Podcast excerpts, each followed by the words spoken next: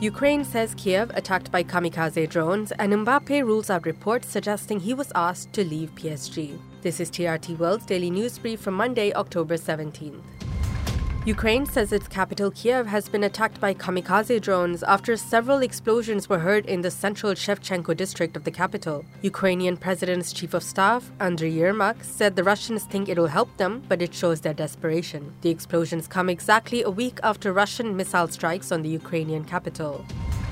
Insurgents in Ethiopia's rebel held Tigray region have announced that they would respect a ceasefire as fighting intensified in the country's war torn north. International concern is growing around the fate of Shire, a city of 100,000 people in northwest Tigray, where Ethiopian and Eritrean troops have launched a joint offensive. The UN chief joined the United States and other Western powers in voicing alarm over the worsening violence and called for a peaceful settlement of the conflict.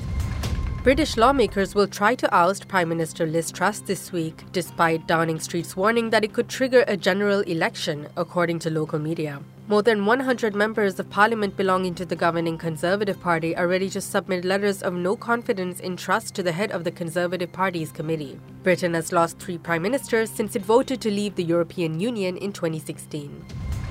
More than 600 people are now known to have perished in the worst floods in a decade in Nigeria. Nigeria's Ministry of Humanitarian Affairs said the disaster has also forced more than 1.3 million people from their homes. The flooding also completely destroyed more than 82,000 houses and nearly 110,000 hectares of farmland.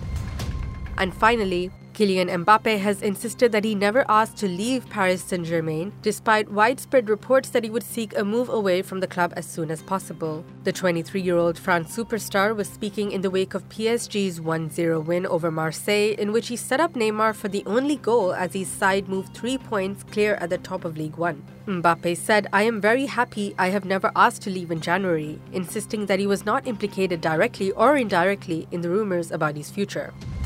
And that's your daily news brief from TRT World. For more, head to trtworld.com.